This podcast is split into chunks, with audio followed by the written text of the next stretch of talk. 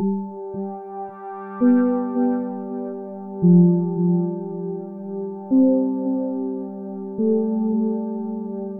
everyone. Welcome back to the Nerd Impact Podcast, episode 19. Mm. And welcome to Halo Week. We are doing three episodes um, on the build up to Halo Infinite, which we have been waiting an infinite amount of years for. Um, very good, very good. Thank you. Yep, I'm here all week. Uh, yeah, so the three videos for this week are going to be covering Halo Combat Evolved, Halo 2, Halo 3, and then Halo Reach. I'm very aware there's Halo 4, there's ODST, there's Halo Wars, and Halo 5. Um, we'll cover them in a different Halo week down the line, but for now we've we decided the you know the original trilogy and Reach were kind of the perfect jumping off point for now. So yeah, um Halo guys, Impact. This is a big one, I think, for, for the three of us. This is a main staple in our life, really, especially as our childhood, as you know, was the kind of game we played together a lot. So, uh, Nath, do you want to jump in first? Yeah, absolutely huge, absolutely huge. This episode. So, so Halo Combat Evolved was perhaps uh, one of the first video games I ever played. So this was I got this bundled with um, my first Xbox, which I still have. It's sitting in the living room, still plugged into the TV now. So that's you know almost 20 years old at this point. So uh, 2001 yeah. is when uh, the Xbox in November of 2001, I think, of uh, is when the Xbox released as well as Halo Combat Evolved. So it was around then or 2002 when I got it. So I was about you know, three or four years old. So this was this was literally foundational for me. Halo as a trilogy has been not as well not as a trilogy as a, as a whole franchise has been one that I've been incredibly invested in. You know, I've, I've played all the games, I've read a lot of the books, which are incredibly good as well, which we'll get into at some point. But um, I'm a huge, huge fan of the series. Master Chief is is one of my favorite characters of all time, and uh, you know, I've, I've played these games to death. You know, with with you guys and and with my friends, and uh, yeah, I, I think Halo Combat Evolved is quite you know reasonably considered one of the greatest video games of all time because of it. So I mean, I, I don't know. What about you, Ben? I mean, we replayed a lot of it together.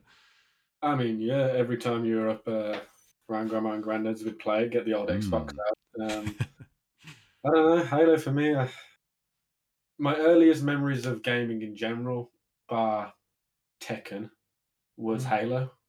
Um, yeah. First shooter, first game I've completed all the way through, first game I really went up on the difficulties. I, I like doing the progression from normal mm-hmm. to heroic to legendary. I mean, as much as legendary is a bitch, it's still fun.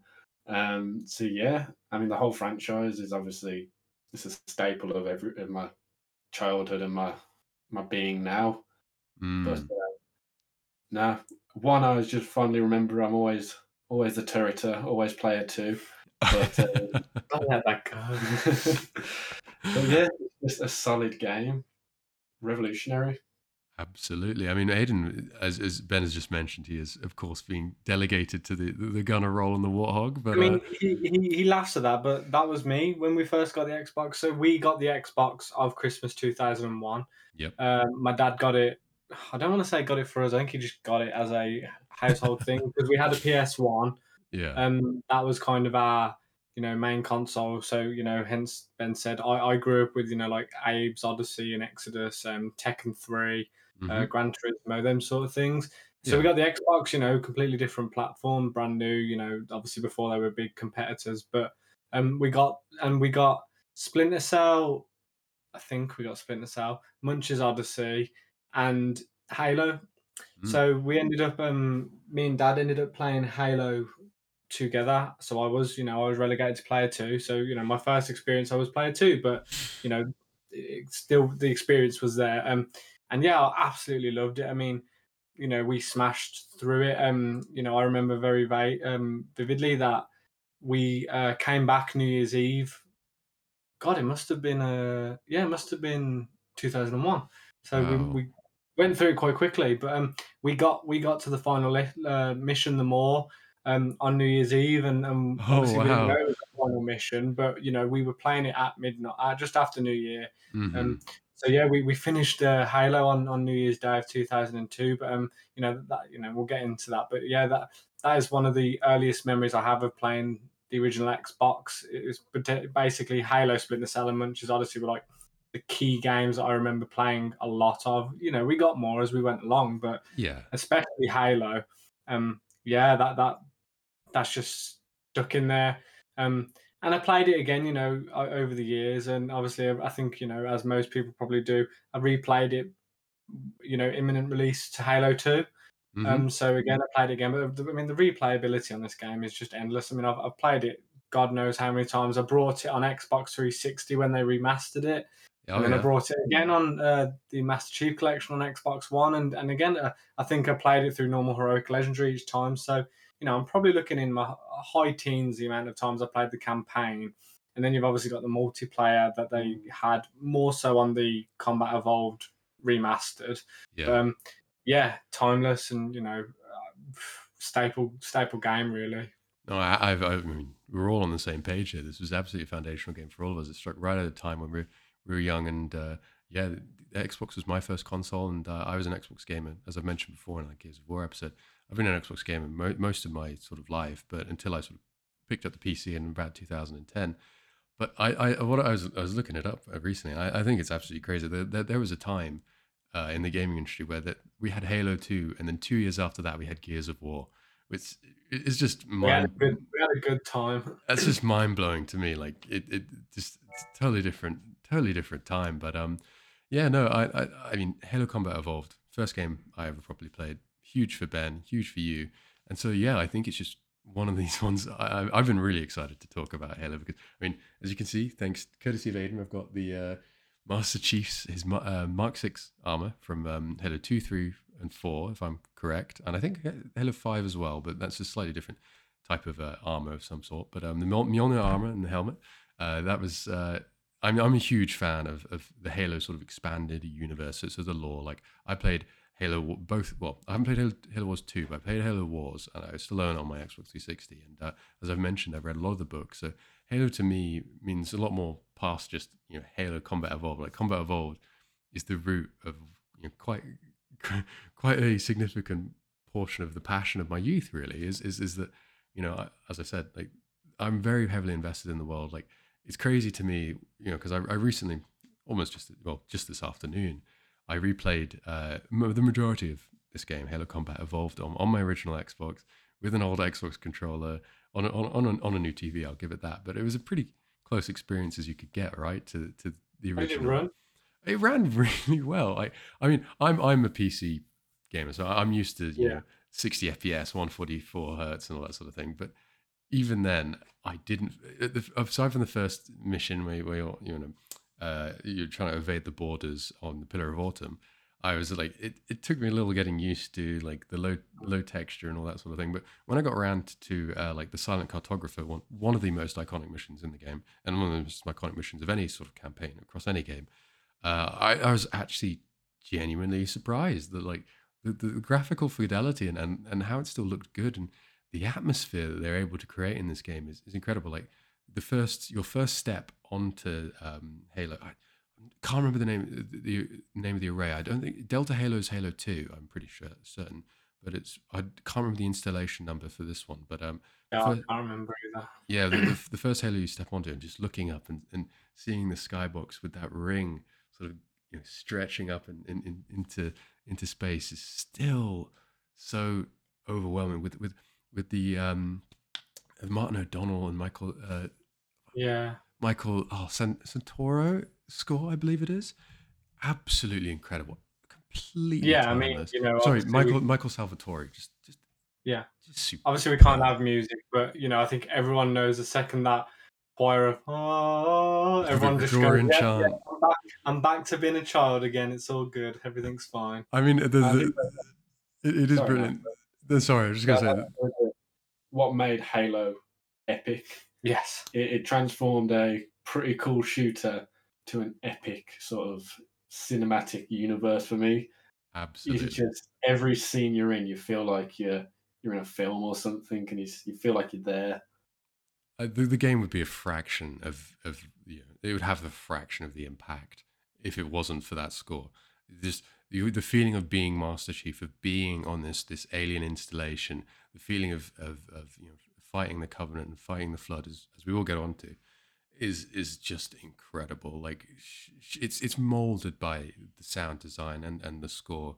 The, the amount of, of, of, passion that went into this is just obvious. You know, it's it's it's Bungie's masterpiece, and, and it deserves to be considered one of the greatest games of all time because of that. That it's a full package. It's not just a revolutionary sort of first person shooter with a fantastic narrative behind it. It is also just, uh, just a, a, a, gameplay design and, and also sound design and, and music musically scored, just a masterpiece.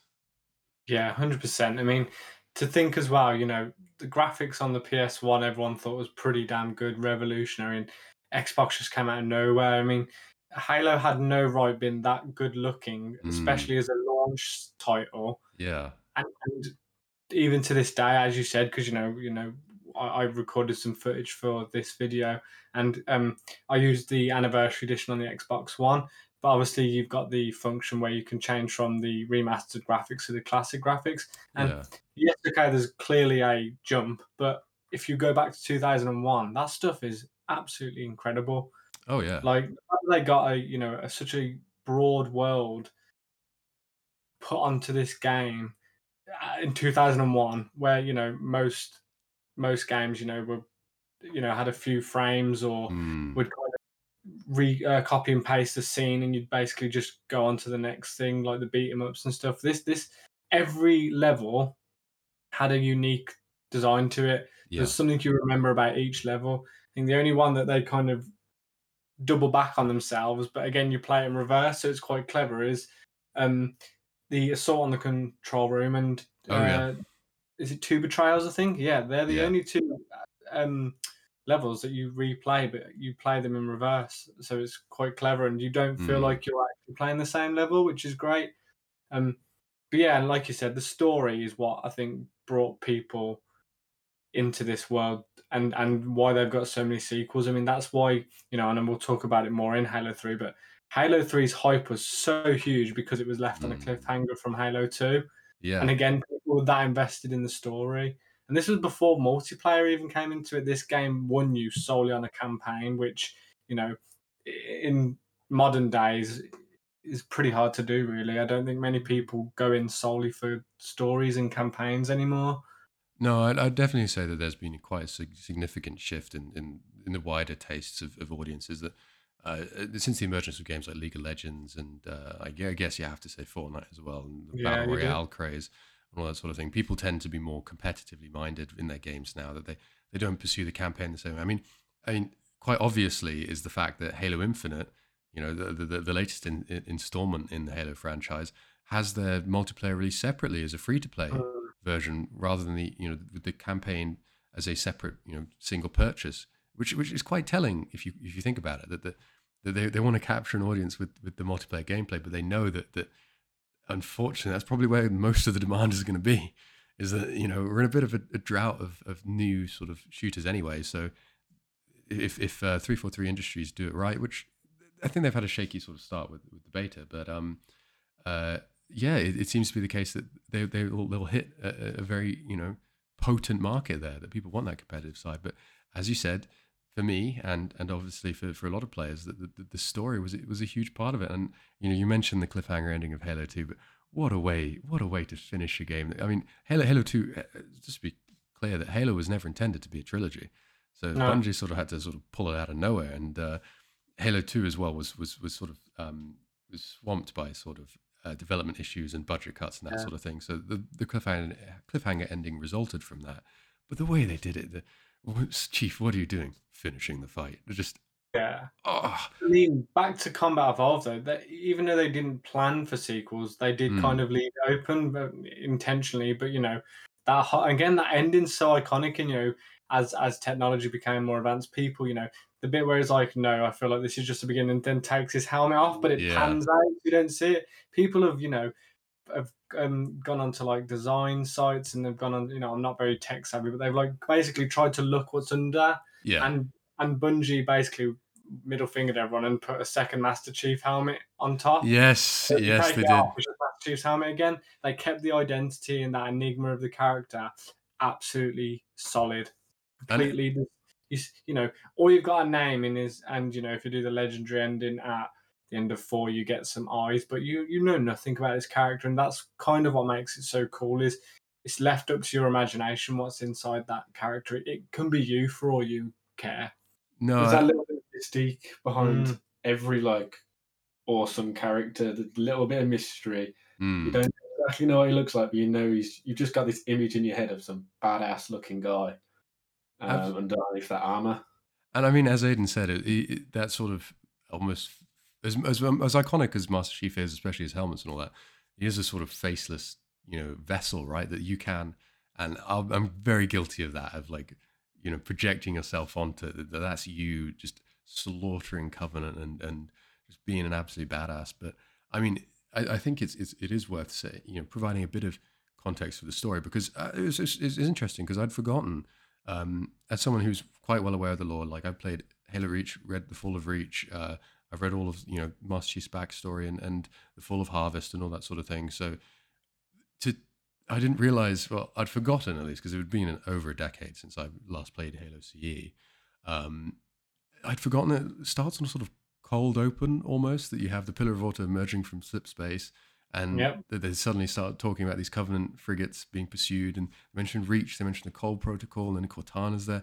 There's very, very little context provided to the player. And if you think about in 2001 that this is a whole new franchise that no one actually understands what any of that means, it could be, I was surprised that it, it could be, you know, relatively overwhelming for a new person to, to sort of understand what the Master Chief has, the, the, the significance that he is.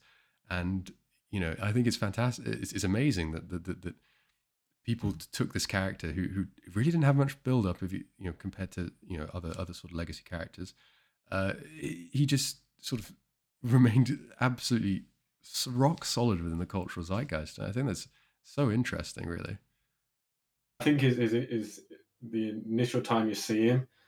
It's just. I mean, I, I can see it in my head right now. Where he steps out to the Mm. park. Yeah. He just looks like a main character should. He is so obviously out of place, but Mm. owning place. um, and you can just tell that something epic's going to go on with him. And it's sort that alone got me hyped for him from what I remember the first time playing that mission. Just when he steps out, it's just he's a he's a tower above them all. Yeah, yeah, and I mean his voice actor does such a superb job. I I can't remember his name. It's it's Glenn something, I believe. Um, sorry, I, I should definitely pull that up. Uh, but just this, like as I said, like uh, finishing this the fight and stuff like that. The way he d- delivers his line, that and Cortana as well. Cortana's just her voice actress, the way she speaks and everything is burned into my skull. It's superb. The way she delivers everything is, is just sorry. Steve Downes is, is, is the voice Yeah. actor of Master Chief. He he is incredible. There's he's the Master Chief isn't a you know a voiceless protagonist like a, you know some some other franchises that that it, he does have. Doom voice. guy. so sorry.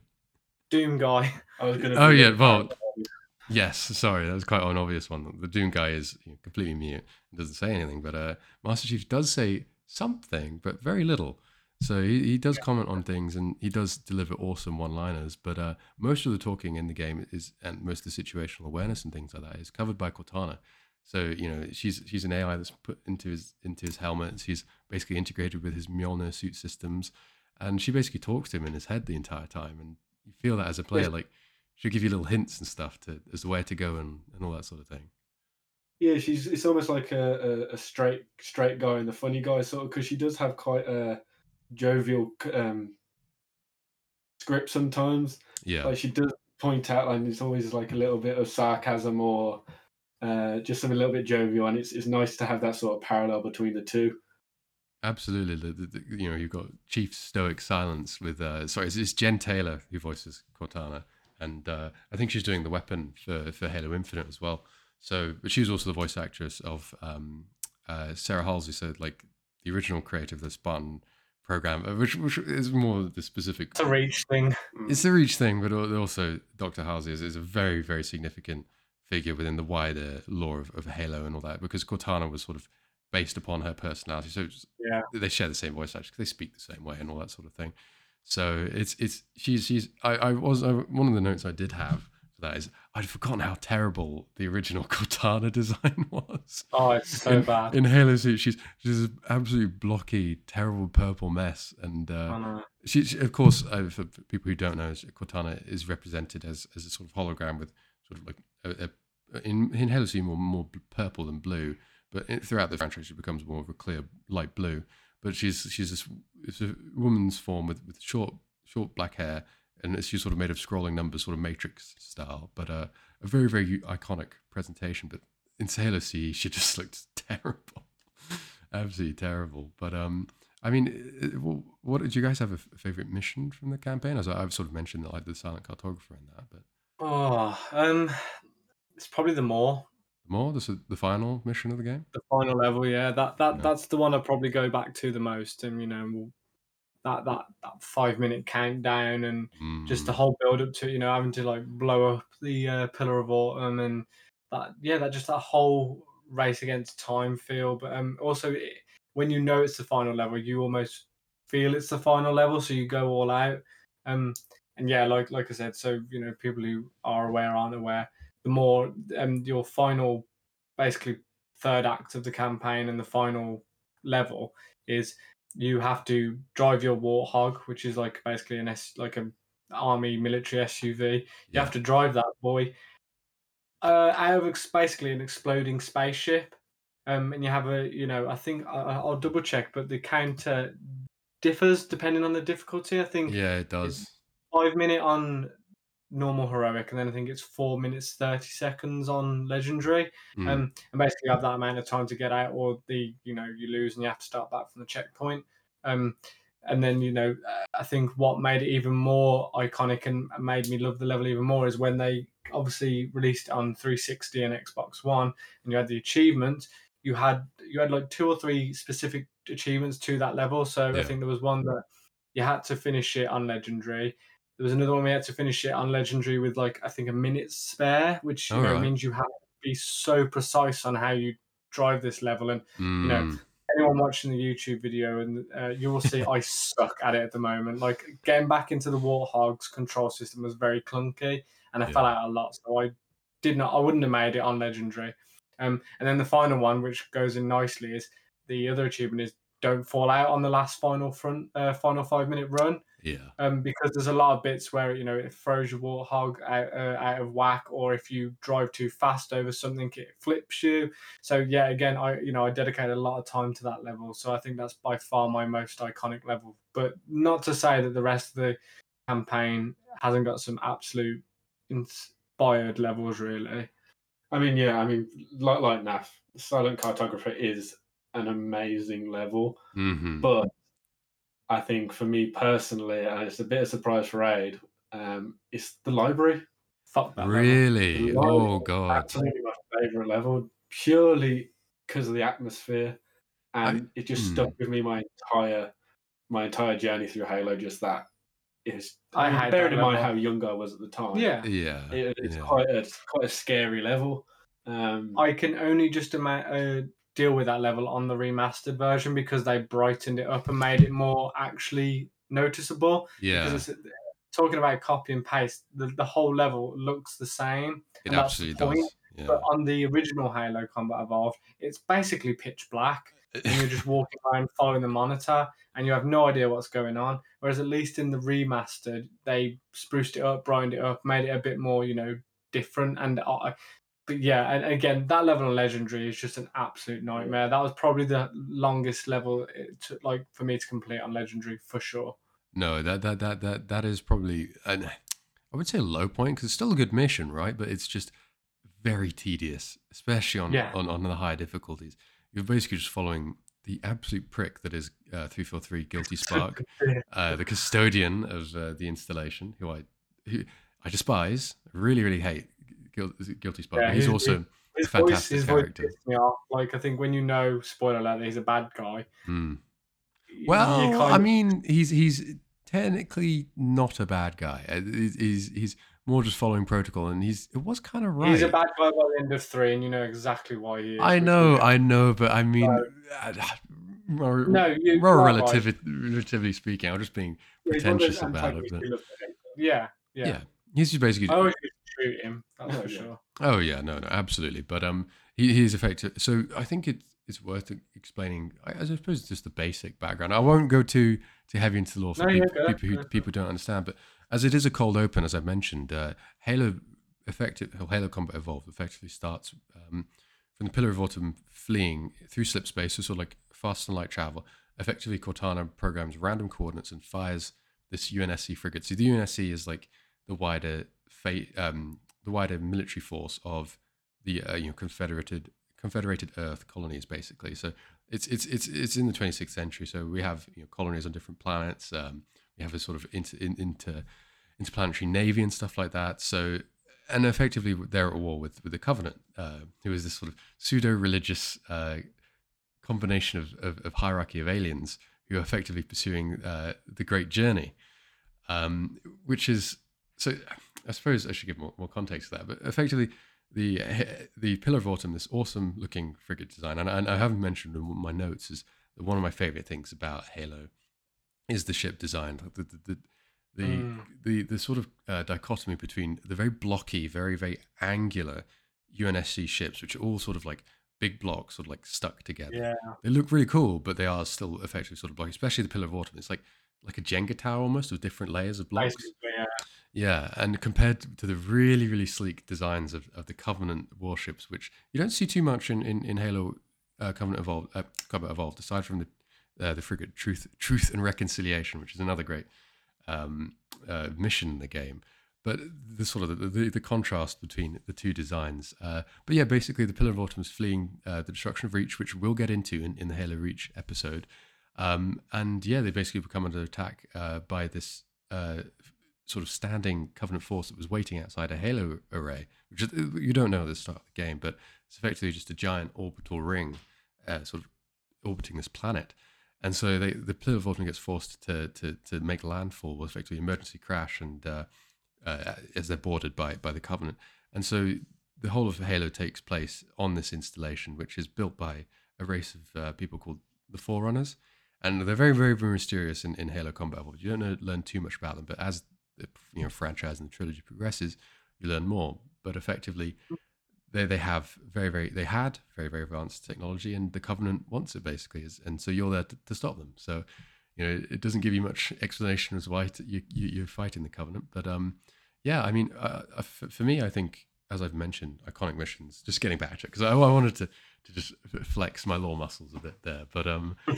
Uh, getting getting back to, to my, my favorite mission, um, I'd definitely say uh, I think three four three Guilty Spark actually would be uh, one of my favorite, perhaps the most impactful because I was replaying it today and I still find it terrifying. Really, yeah, it's a straight creepy. horror film that that level. It's fantastically done because it, it- it's so- it presents such an enormous tone shift in terms of not just not just the gameplay, the the, the feeling of threat. The, the music changes a lot, and also the sort of level design changes as well. Because these very cramped corridors, very small spaces, and it all looks very you know, very similar, which is one of the problems with it. Like you get lost immediately, but effectively what Oh, takes God. what takes place in this mission is that you'll find you're, you're chasing well you're look, trying to find captain Keyes the, the, the commander of, of the pillar of autumn and you basically go into his last known location which is just in the swamp and so you go through this forerunner facility and you find all these dead covenant and all these dead marines and you keep progressing through and like it's very quiet there's not there's almost no music aside from this sort of like it's sort of like a, a, a at some point isn't it? it's like a hum, like a like sort of thrum. I, I, I don't know how you describe it, but it's like it has intercuts. It's almost like someone just like basically like screeching down a violin, isn't it? It's a very unsettling sound, and this sort of progresses, and, and you aren't fighting many enemies, but you're sort of moving through these doorways and through these spaces until eventually you find this. Oh, I've totally forgotten about it, but you walk through this door, and there's just a marine who's just losing his mind. He starts shooting you, and he won't stop. Shoot, yeah. Yeah, he won't. He won't stop until you shoot him, and so you kill this marine who's, who's obviously, you know, you, you haven't. They've, they've been fantastic allies the entire time, and, and and I do love the UNSC Marines. Like their voice acting is incredible. But um, yeah, and and so basically an ally, and he's just losing his mind, saying, I, you know, don't want to be turned into one of them. Don't want to be turned into one of them. So you keep progressing through, and then eventually the, this this you open this door comes up, and this cutscene starts. And it's quite a long cutscene for the game. Like I think I think it's one of the Long. longest. Good five minutes. Yes, good Mm. five minutes. Yeah, and, and, and effectively what happens is the chief gets this this private, this marine called Watkins, uh, I'm pretty sure, um, and and he basically taps into his helmet feed, and so it turns into this sort of found footage horror movie almost. And it, yeah, we've got we've got that clip as well. So yeah, yeah. So on. hopefully, hopefully, you guys are seeing it now. But I mean, with us talking over, you won't really get the, the same sort of sense of dread and atmosphere. It genuinely scared the shit out of me as a kid. Oh, like obviously, yeah. like I said, I played this in two thousand one, so I was what math time eight. Yeah. So that that you know, I mean, this was a 15 as well, so you know, I shouldn't technically be playing it. And I think the reason it was a 15 was probably for mainly this level. Mm. And okay, yeah, but it was aliens, so maybe the violence.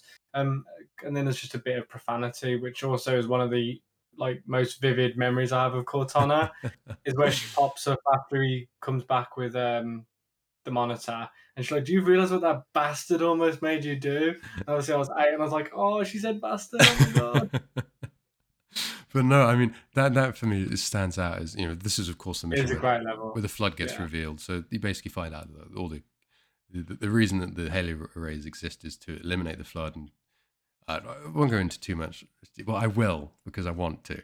And basically, the Halo arrays exist because there's more than one.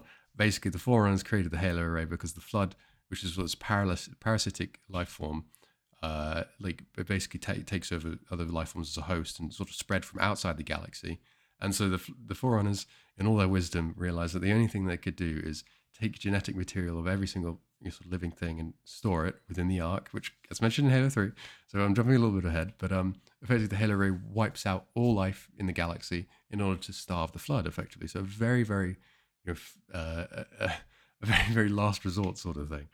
But that's what as as as uh, you mentioned that, that that's what 343 Guilty Spark tries to get Master Chief to do is to activate the Halo array and basically delete all life uh, on on on in the surrounding sort of uh, solar system because there has been a, you know as mentioned the flood escape on on the uh, on uh, the Halo installation. So of course there's there's very few things you can do against the flood infestation. So one of those being uh, activating a Halo array. So yeah, and that, that's why uh, you basically you know the, the final mission is of them all is, is to you know uh, override um, the reactor of the Pillar of Autumn to blow up the Halo ring effectively. So yeah, I mean it, it's it's there's, there's a lot going on in the story that there's you know you, you don't just have, you have, don't just have one enemy, you have another, and the way it's presented is so brilliant that there's flood is a very very unsettling enemy. They're all just sort of like tentacled orbs, but um yeah, I mean, what about you guys? Is do you have any particular highlights of maybe more the gameplay of, of, of playing through Halo? Like I said, I think the Warthog and, and just driving any of the like you know the, the Scorpion tank and stuff was again that was like huge and revolutionary. Again, especially for someone who had played you know stuff like Tekken or Gran Turismo and them sort of things, you were kind of I got best of both worlds. You got to play in vehicles as well as shoot 'em ups. Um, and and yeah, like driving the tank on, I think it's a assault on the control room. That's a great yeah. level. You know, just when you have to like take out all the wraiths and stuff. That's amazing. Mm. Playing with the banshee for the first time as well yeah. on um, two betrayals. You know, you get to steal the Covenant's um, vehicle for the first time. Uh, well, one of the like more let's say important or you know special, unique ones. Um, because you can ride ghosts here, there, and everywhere. Um, yeah, that was a good one. I mean, obviously weaponry. I mean, uh, you know, as we've got behind us, we've got the uh, the big plasma rifle boy. Um, that that was again, that was an amazing design for a gun. Yeah. Um, the, the needler as well.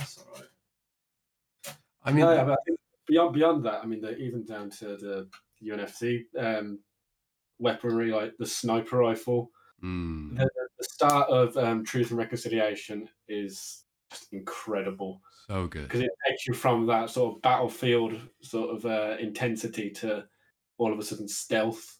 I mean, it lasts like two seconds until you mm. take your hmm. first shot, but um, that that whole atmosphere and having the sniper rifle for the first time, yeah, well, probably, um, yeah, I think, yeah, that's a great that's a great level as well. Actually, I forgot. Great opener. I think it's interesting how you transitioned from very quickly from the first mission, which where you're being boarded, so you're on this very tight, cramped corridors of, of this uh, of the Pillar of Autumn, and uh, it's all very close quarter combat. And then as soon as you land on Halo, I was surprised by how um, non-linear the game was. Again, I'd forgotten that you're basically just dropped off with a warthog and basically left in this semi sandbox, and and you just have to try and figure your way out. Like there's very Yeah. very, very very very few like there's no you get a few sort of markers, but they're very f- few and far between. Like there are many points where I was genuinely lost, but if you Oh, look, Yeah, for sure. You know when you have to find the um the re- remaining Marines, yeah, and, and they're all separate. They're like east, west, south, north.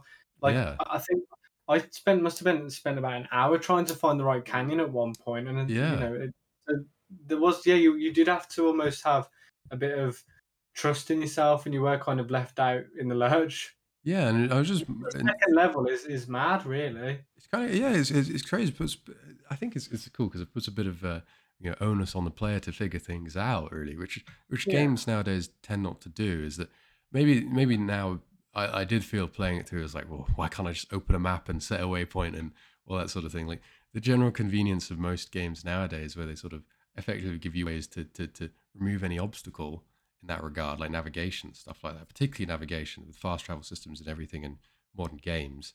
That that sort of idea of being lost within a space is is, is quite rare nowadays. But uh, We're but- spoiled, to be honest. yeah, yeah, and I think I, I just I'd forgotten that feeling of, of you know being like, okay, well now I've just got to drive around in, in circles for a bit and try and hopefully figure it out, which which I did eventually. But it's it's like that that sort of I, I think unique part of, of that sort of generation is is is, is you know as, as things progress, things will be lost, but. That is actually, you know, quite quite a cool thing. I think looking back at it now, like, I'm sure the players would eventually get you know frustrated with that, but still, I think it's I, I- think it's it's an it's an interesting perspective on how the game design has sort of progressed. I think it's such a small thing, not just having navigation markers, but giving the player freedom. It's it's such a small difference, but I mean, it's quite impactful. Yeah, I think that's a great point, and also I think the the difference we had back then in 2001, you know, when the internet was still in its infancy, was we had to get the like book guides. Most Mm, games sell guides with, you know, they were about 15, 20 quid, but they were your, they were bibles essentially for for gamers. You know, you couldn't just pick up a I could like I could go and Google now like how to complete that level in under the you know allotted time and Yeah. the, you could find where the Easter eggs are and stuff. You know, especially when they remastered them, and from I think from Halo Three, they had the skulls that you could find to change, like customize your games. Well, they obviously did that again in Halo Ones, but you then had to scour the maps to end up finding them, which you know you wouldn't have been able to do back in two thousand and one. Which you know I think again. It's, it's almost a time I'd like to go back to just to relive for a day, try and do a game that I've never played before that is you know of that difficulty that doesn't you know just completely ignore any guide maps. I mean, to be fair, I'd, I tried it with Resident Evil 2, um, the remake. oh yeah, Um, I tried you know doing that by myself, but I, I, I got lost at one. And uh, and again, there you go. I had to go on the internet and Google how to do it, or YouTube Yeah. how to get to a certain point. But you know. 20 years ago that wasn't an option you'd either have to ask someone or you'd have to you know restart the game or flip through the you know the manual really it's terrible. Modern modern convenience has, destroyed modern gamers. We're just absolute slaves to the internet now, and every problem can be instantly solved. I mean, maybe maybe it's just sort of Dark Souls left in the, the terms of not Yeah. hand holding, but even then you can just look up a guide.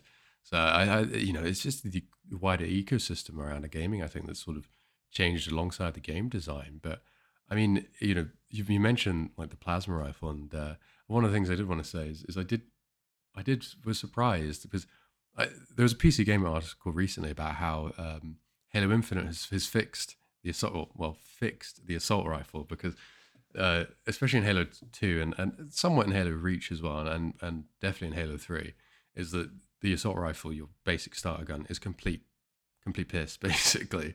it it's, really is It's terrible, but I, I was I was playing through on normal difficulty because I didn't want to you know spend ages because again trying to replay games on on on an old Xbox 360 controller coming from you know the the, the, the PC landscape is, is a pretty big shift. So I was playing playing on normal, but I, I was you know the, the assault rifle shreds in, in Halo CE. Like it's a decent gun, and I mean the, we know like it's very notable that than the Magnum uh, in Oh. this. So the Oh, that pistol was OP as hell. That was.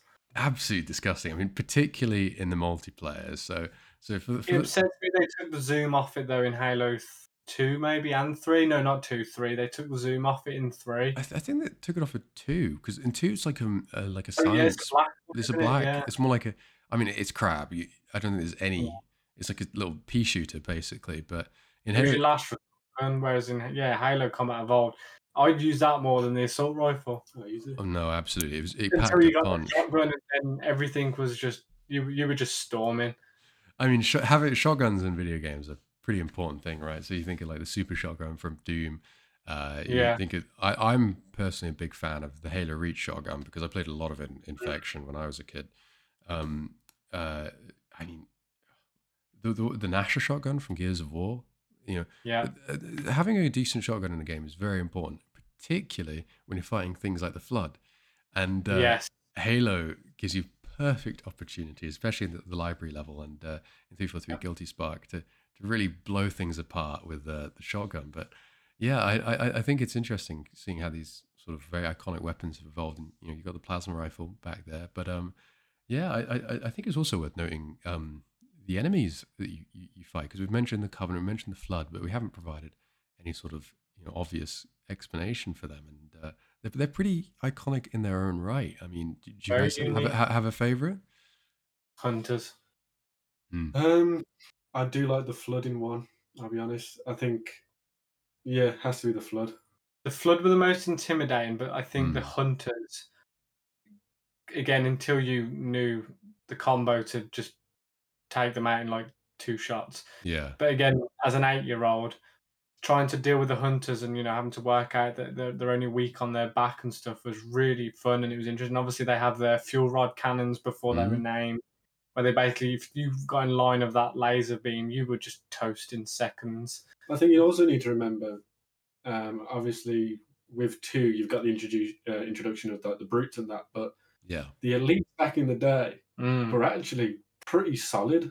They were tough enemies. You had the the fodder grunts and yeah. Jack and that, but yeah, the elites were quite intimidating because they're they're your eye level or taller. I can't. can't Especially in the silent cartographer, where you first see one with a plasma a plasma sword, an energy sword. Yeah, yeah, yeah, energy sword. Yeah, the first time you see one of them in silent cartographer, it, it obviously he's behind locked doors. But then as soon as he comes out, he's invisible, and all you see is a glowing, blooming energy sword. And obviously, it's a one shot kill, which you don't yeah. realize again until you've dealt with it the first time. No, I, I mean, I, I'm, I'm, I'm, I'm a huge fan of the grunts because the, the grunts are like yeah they're jokes they're ubiquitous right they're everywhere in all the games they come in little packs they've got these little like yeah. they're colored they're, they're orange they're, they're blue they're, they're red they're all these bright colors and they, they just chatter like hyenas. They're constantly like yeah. they'll just and they'll sit there with little plasma pistols. They they, they they you even get suicide grunts later on. They've got two plasma grenades and they run at you. But they're not in. I don't think they're in Halo CE, but they are in Halo Two, and definitely in Halo Three. they. Might be. They might be at the end. I feel like they are. Yeah. Yeah, yeah, and so they're they're they're very deadly. Uh, the suicide because even when they die, the, the grenades go off, and it's worth noting in this that the grenades in Halo CE are ridiculously powerful. They take far longer to detonate, but they're so OP. Like yeah, if you put like a grenade in front of like um explosives or the, the they have grenades. Like I think in the more there's a bit where I threw a grenade and literally there's about six explosions just going off, and the, and if you're in that line of sight, you, you die as well. Yeah, I, I mean, like a frag grenade, normal one will.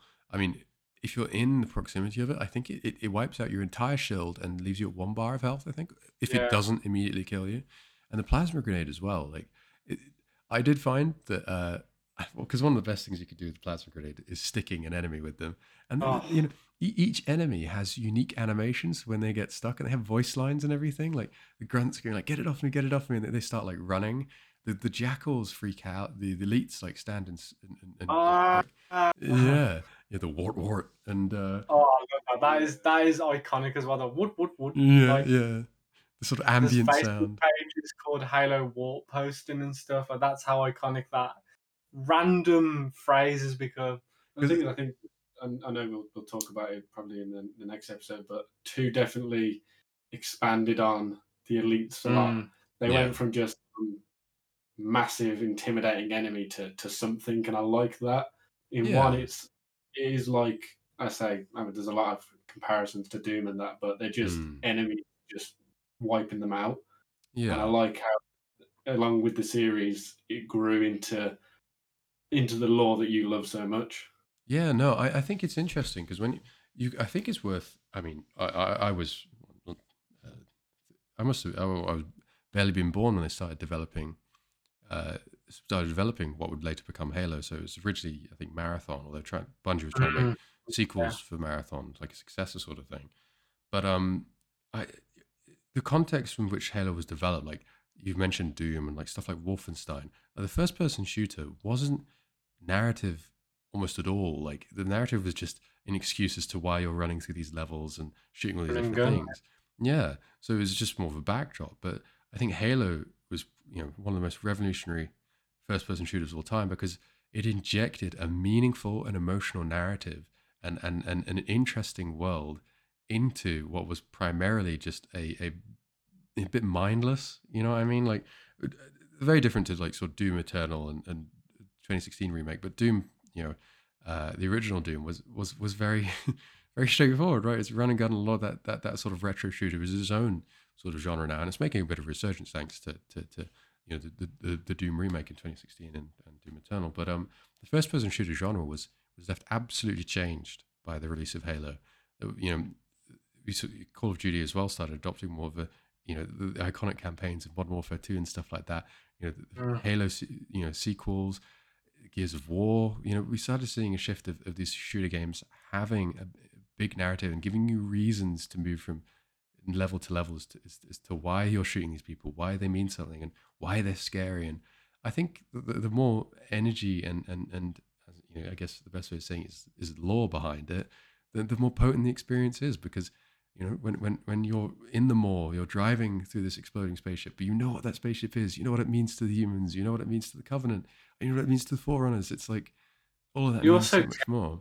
care about the characters, which I think, you know, in a narrative, you need to either hate or love someone. Yeah, And, you know, you were rooting for Master Chief from the get go. Yeah. Um, and a slight tangent here, but I, I it literally just came back to me. This game was so impactful Mm. to me as as as you know as a young kid. You know, um, again, computers were in their infancy, but they were accessible. So you know, we did have internet and you Mhm. know, um, all that sort of stuff. But it was obviously very, again, very primitive compared to now. But um, I had Halo. I had like a Halo screensaver on my desktop for years, and I can't find it. I could not find it anywhere now. I mean, I I haven't properly looked, but um, Yeah. basically, it was like the Master Chief at the front. Then it had like it had like a tri like a pyramid going up of you had his like various allies on one side, and then the different ranks of the Covenant. I think I know the one you're talking about. I've definitely seen that before. Yeah. Amazing, amazing screensaver, and it was. I think it, it was on my computer as my screensaver for a good two or three years before I changed it or we changed computer. But I remember that so well, just thinking about it. It was such a cool design, and again, Mm. how much that game meant to me. I wanted to show that off on the computer and stuff. I mean, it's, it's crazy when you think about it because I, I suppose one of the side side points as well is, is uh, the, because the, I don't think so much for Halo CE, but definitely for Halo Two when Xbox Live sort of kicked off with, with Halo Two. But the multiplayer in Halo Halo CE, so Combat Evolved as we mentioned, um, like it eventually did get ported. I think the year later in, in 2000, oh, no, no, in 2003, I think it got ported to the PC and Macintosh. Yeah. and so I guess my my aside from playing it this afternoon, my last experience playing Halo CE was because I, I went to a boarding school, um, my high school years, and of course, you know, you had very limited internet. Well, I say of course, but at least in my school, you did. You had very sort of lim- limited internet access, online games you couldn't replay, and so that left sort of LAN games. And what was a perfect option for for a bunch of bored guys in, in a dorm to play was uh, Halo Combat Evolved. So we would literally, um, you could create a LAN network on on a ported version of, of Halo CE uh, that people sort of traded around, and uh, we would literally in in. in in the time we're supposed to be doing homework, we'd be we would be in Blood Gulch with a plasma pistol, one shot kill, and just absolutely uh, like at least seven of us. But um, I, I think that, that that core Halo experience of the multiplayer is is is fantastic, and it's less less of a thing in CE, but as we'll definitely get into in, in Halo two and three and Reach. But I mean, I don't know if you guys had any sort of experience with the multiplayer. I, I just had one memory that we used to, I think it was either on the multiplayer and we always did it on Truth and Reconciliation at the beginnings where we used to snipe each other and then pause it because it looked like a Matrix bullet was going through you and Master Chief would like spin as he died from a Yeah. headshot. We used to like spend like literally hours just shooting each other in the head and pausing it, looking like it was a Matrix headshot dead. And Yeah. that, that, yeah, that was, that was we, we did play like one v one and stuff, and we played it with you as well at Grandma and Yep. Grandad's. But So it, yeah, the, the, the four of us, well, with, with Militia, uh, whoever had her on the team, unfortunately, um, we used to play um, Rocket. Uh, yes, Rocket Launcher Slayer, yeah, yeah, Always me and Naf versus Aiden and May because Aiden had to have the handicap. yep, Uh, absolutely. And then, and to be fair, I mean, we were lucky to have four controllers, Mm, one of which never. So yeah, that was oh, it's the clear one. yeah. yeah. The clear one's um, terrible. I still, I still think it's in the box actually. But, but, I mean, that sort of experience was great. Mm. Just just four people sat in a room, just all out warfare, and with the fact that there's such an arsenal of weapons, you could have like rocket matches, sniper matches, pistol matches. Didn't we do bumper cars as well at one point where we just used to get a warthog Yes. each and just smash Yeah. into it hours on end? You also used to do it with ghosts. Yeah, but that was more volatile. I mean that that that was a hallmark of that generation, console generation. The split screen, the split screen Yes. multiplayer. I've had. I I've, I don't think I, I don't laugh as much as I do as I used to when I was with my friends playing either Ha- like Halo split screen multiplayer was the Mm. funniest and the funnest thing. Just killing someone with a rocket launcher and watching their body go ragdolling was just the height of comedy for me, and it probably still is. Like I would probably still laugh out loud, and I remember it used to drive you, you nuts, Ben. If I remember, like you just used to get so like because Halo multiplayer in the split screen, it can get very competitive, right? Like Yeah, very heated. very very heated like people i, I mean maybe it's just we are naturally competitive people but it, it- i remember get you, there's a, plenty of arguments over over uh, over that? halo split screen Get heated. yeah, we, went, we we all to- got very angry. Probably why the clear controller doesn't work. To be fair, More than likely, yes.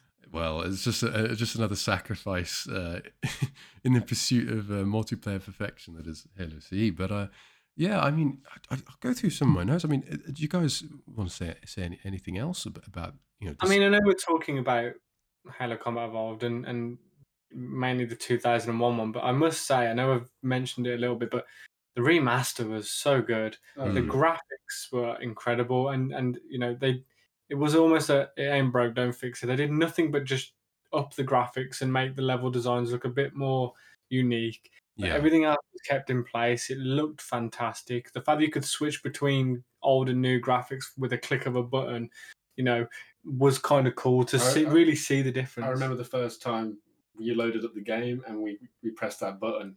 The, the surprise Yeah, yeah. of how poor it looked. Um, back in the day. it was just it was a shock because I'd always because you, you remember you remember your, your childhood games so fondly, yeah. um, and I like to think the graphics were a lot better than they were, but I mean, at the well- time though, they were inse- incredible. But yeah, Yeah. you know, ten years on when the remaster came out, we came a long way. mm, and then obviously you know they they ported it onto Xbox One, but that game still runs so smoothly. I mean, you know, the controls are a bit clunky when you're driving the vehicles, Yeah. um, but apart from that, really, you know that that uh, that game has unlimited replayability. You know, like I, I, like I said, every three or four years, I'll basically just try and smash through the entire Halo series. Not so much four and five, but the original three and Reach. yeah. I'll just go back and play, and, and uh, one is an absolute joy to go through. Really, maybe it's you know rose tinted glasses, but on top on, on the other argument, it, it's still a really good game to play in general. Yeah, I mean, like I literally played it today, and I think on an original Xbox with the original controls, and not even the anniversary edition or anything like that. And I- I think the rose tinted goggles like aren't that strong. Is that it actually is? You know, I still think it looks pretty cool. Like the Forerunner designs of the buildings, sort of angular, like the light, blue lights and stuff like that. I think just the core, uh, like art art style of it, it- Mm. I think that just sort of shields it from from the decay of time. Like, of course, the opening cutscene, I was like, oh my god, like their faces don't move. like it's really blocky and it's it, it at first i thought i was like this is look, looks terrible once you actually get into playing the game it, mm. it's not as it's not as it's not as, uh, as, as jarring i guess but I, no. I, I still think in terms of gameplay and even visually I, I think even with rose tinted glasses at you know their maximum it's still still superb still a superb experience so but i mean i i, I, oh, I was sorry do you want to go on yeah i was just going to say one note is obviously as we go on into the sequels, Johnson is such a weird character in the first one. he you know, he's, a cult fan favorite, yeah. but first one, he's like, well, he's essentially should be dead. Like I know they mm. retconned it, but he's dead, or he's like Johnson's. Like there's multiple Johnsons. Like he's in the video with Captain Keyes, but then he's with you another minute. Yeah. Um. So he's he's not a main character, but I'm glad that they went back and thought actually this character could be quite special. Um, and like I said in the legendary ending after the Maw, um, you know the the ending. So maybe it's you know non-canon, yeah. but him and him and Elite are aren't like wrestling with each other, and they see the Pillar of Autumn explode. Explode oh, is like yeah. hold me, and they hold each other, and then you know the point is they'd be dead. So yeah, interesting retcon, but a smart one for sure. Oh yeah, absolute fan favorite, and everyone loves him. Um, and I like how they, they expanded his lore a bit, making him like one of the first Spartan projects and things. I think he's a, a good character to have had mm. in it. Because I guess the first one is it is Chief. That's all you really care about. Mm. Um, obviously, you got maybe Keyes and that, but it's mainly Chief. Um, and obviously, as, as the game's gone, you got like the Arbiter um, come into it and you start caring a lot more. Mm-hmm. But, like, yeah, like I say, he was just Chief but then they noticed that there were key aspects of the game that fans loved. Mm. Yeah, I mean, even from the first opening cutscene, he's he's yelling at his Marines. You know, like he, the, that whole sort of drill sergeant uh, persona is is so iconic and so brilliant for the character, and it, he does he does you know he, he has his spot within the Halo canon, and he deserves it, right? But I mean, you know, I I, I think it's it's it's I think it's interesting the fact that there's so much hidden detail in the game, right? So I've talked already about like the animations that they have specifically for for, for hitting uh, people with you know enemies with a plasma grenade, right? But it's even down to stuff like when you when you melee attack with a needler, you you, you hit them with the needles, yeah. which isn't a feature in the the other games. It's like they, they you just hit with the like the butt of them but it's it's it's small stuff like that, and uh, you know the, the, whole retconning of Johnson and, and uh, like it's it's the small touches I think that that make up the whole broad, broader picture. I think you know we're talking about what yeah. what and just just the random sound that, that that's you know an elite makes when he's nearby, but you, you can't really see him. He's not fully in combat. It's just it's a small thing, but it, it means so much to people, and uh, you know, like it, it, it's it's crazy how Halo as a franchise is full of those sort of things where it's like these small little details which just make the world and the experience of playing a Halo game so so important, you know. Yeah, and I think um, going on that, like the dialogue, I think it's actually pretty solid. Mm. Um, but obviously, in, in, as we'll probably speak in, in uh, later episodes, like the unique um, like the unique lines that, that characters have and um, the, the skulls have. Yeah. I mean, I've been playing Grunt Birthday Party on the entire time I've been playing replaying. Oh it. yeah, absolutely. It's just those sort of silly things, and I don't know if you guys have heard of. Um, I don't know how long ago it was released. It's called Cursed Halo. Cursed Halo. It's, it's a modded version, and it's like all the guns are either ridiculously overpowered, yeah, completely useless, or just just random as hell. Mm-hmm. And just basically skulls, but amplified. Yeah. It's like the you start firing the assault rifle and it doesn't stop, but when you run out of ammo, it explodes. uh, you, you, throw the pistol at them, um, but somehow get it back. Yeah. Um, there's a craft bow. Is this is this a Rooster Teeth thing? No, no, it's just a it's a, a mod pack oh, for oh, okay. it, but you have to play it on original um, graphics and things because it's obviously ah, okay. Yeah but that's the first time in probably a year or two that I've seen people play the campaign of one, mm. and it's absolutely hilarious and makes me want to play it so bad. I mean, it's it's funny because Aiden, Aiden, you just mentioned Rooster Teeth, But I mean, we'll get on to them in, in Halo Three for sure. But Well, I mean, it's all started there. yeah, yeah. I mean, Ben, you're you're our, our, our resident Rooster Teeth expert, but you know, as far as I'm aware, the very first episodes of Red versus Blue were made in Blood Gulch of uh, Halo One. Yeah, they, and as, as you were saying earlier, with um in in your dorms and that, it started with um I think it was Burnie, Gus, um and Geoff and someone else having like all getting their Xboxes and TVs in a singular room Yeah, And playing Halo, um and obviously for what that did, for what Red versus Blue did for the Halo franchise, was Mhm. amazing. Like early Yeah. mocapping and things, um, and the humor behind it, and sort of having its own separate universe to the Halo universe. And yeah. I think that if you just, what more can you ask for from a franchise? I mean, eh, the, the whole red versus blue thing spawned into something like a different beast entirely. Like they went crazy with it. Like I think it was on. So I think is it you can still get it on Netflix. I think. yes, on Netflix. Yeah, it was. It's on, it's on Netflix, and this is that's just you know I think Halo Combat Evolved was definitely like the birthplace of basically machinima as an entire concept, which had dominated the internet and and like internet culture and everything for for, for you know, over a decade at least. So you know that's that's that's the, the the extent of the impact of the game, not just for the people who played it, but the people who enjoyed the content around it, is is is huge, absolutely huge. I think this game will forever have a legacy. And I mean, I know they're still going with Halo, so the legacy is still there. But Mm, I think, regardless how you feel post Halo 3, mm.